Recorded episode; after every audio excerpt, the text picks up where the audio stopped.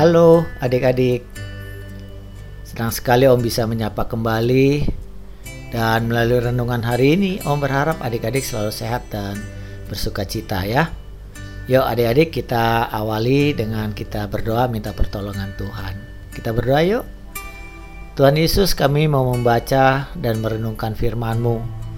Tuhan tolong kami supaya kami mengerti dan memahami firman-Mu dan dapat melakukannya setiap hari.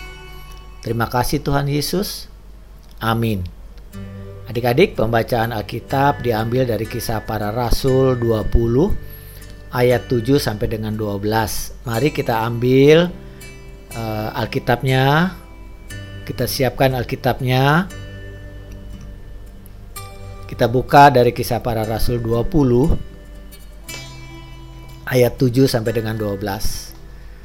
Kalau sudah menemukan dari kisah Rasul 20 ayat 7 sampai 12, Om akan bacakan. Beginilah firman Tuhan. Pada hari pertama dalam minggu itu, ketika kami berkumpul untuk memecah-mecah roti, Paulus berbicara dengan saudara-saudara di situ. Karena ia bermaksud untuk berangkat pada keesokan harinya. Pembicaraan itu berlangsung sampai tengah malam di ruang atas di mana kami berkumpul dinyalakan banyak lampu. Seorang pemuda bernama Etukus duduk di jendela. Karena Paulus amat lama berbicara, orang muda itu tidak dapat menahan kantuknya. Akhirnya ia tertidur lelap dan jatuh dari tingkat ketiga ke bawah. Ketika ia diangkat orang, ia sudah mati. Tetapi Paulus turun ke bawah ia merebahkan diri di atas orang muda itu, mendekapnya dan berkata, "Jangan ribut, sebab ia masih hidup." Setelah kembali ke ruang atas, Paulus memecah-mecah roti lalu makan. Habis makan, masih lama lagi ia berbicara sampai fajar menyingsing. Kemudian ia berangkat, sementara itu mereka mengantarkan orang muda itu hidup ke rumahnya dan semua merasa sangat terhibur. Adik-adik, renungan hari ini diberi judul Kasih Tuhan menghidupkan kembali. Ya, kasih Tuhan menghidupkan kembali. Ayat fokusnya terdapat pada kisah Rasul 20 ayat 10b.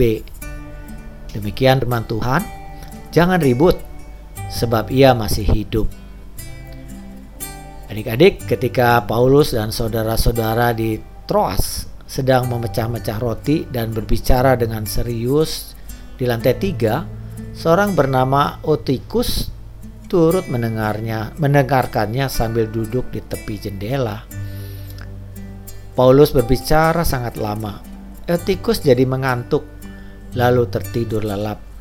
Ia jatuh dari jendela itu dan terhempas ke tanah, lalu mati. Paulus dan yang lain segera turun ke bawah dan mendapati bahwa anak itu sudah mati. Paulus kemudian mendekap tubuh Etukus sambil berdoa kepada Tuhan dengan sungguh-sungguh memohon belas kasihan Tuhan sebagai Etikus. Tiba-tiba ada tanda-tanda kehidupan pada Etikus. Karena orang-orang mulai ribut dan panik, Paulus berkata, "Jangan ribut, sebab ia masih hidup. Etikus hidup kembali, lalu diantar pulang ke rumah orang tuanya. Adik-adik Tuhan berkuasa atas kehidupan kita. Dia memiliki kehidupan kita. Kasih dan kuasanya menghidupkan Etikus dan Tuhan memakai Paulus untuk menyatakan kuasanya. Bagaimana perasaan adik-adik jika suatu saat adik-adik melihat ada orang yang menghidupkan kembali orang yang sudah mati. Pasti takjub dengan kuasa Tuhan ya adik-adik. Dan hanya Tuhan yang berkuasa melakukannya. Kuasa Tuhan bekerja melalui hambanya atau dokter. Segala hormat dan kemuliaan kita berikan hanya bagi Tuhan. Jika adik-adik adalah etikus, bagaimana perasaan serta tanggapan adik-adik menghadapi pengalaman yang seperti itu. Pastinya bersyukur ya adik-adik dan memuji dan memuliakan Tuhan. kita serahkan hidup kita sepenuhnya ke dalam kasih dan pemeliharaannya. Mari adik-adik sama-sama kita katakan, Aku menyerahkan hidupku sepenuhnya ke dalam pemeliharaan Tuhan. Kita ulang ya. Aku menyerahkan hidupku sepenuhnya ke dalam pemeliharaan Tuhan. Demikian adik-adik, yuk kita berdoa kembali. Bapa di sorga, Terima kasih senantiasa berkenan menjaga, merawat, serta memelihara kehidupan kami.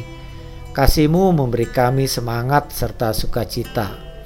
Kuasamu bekerja dalam kehidupan kami.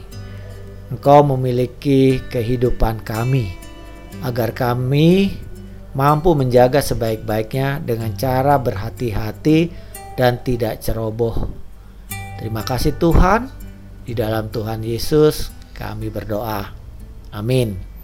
Nah, demikian adik-adik firman Tuhan dan renungan hari ini. Kiranya kita selalu mengingatnya, melakukannya setiap hari.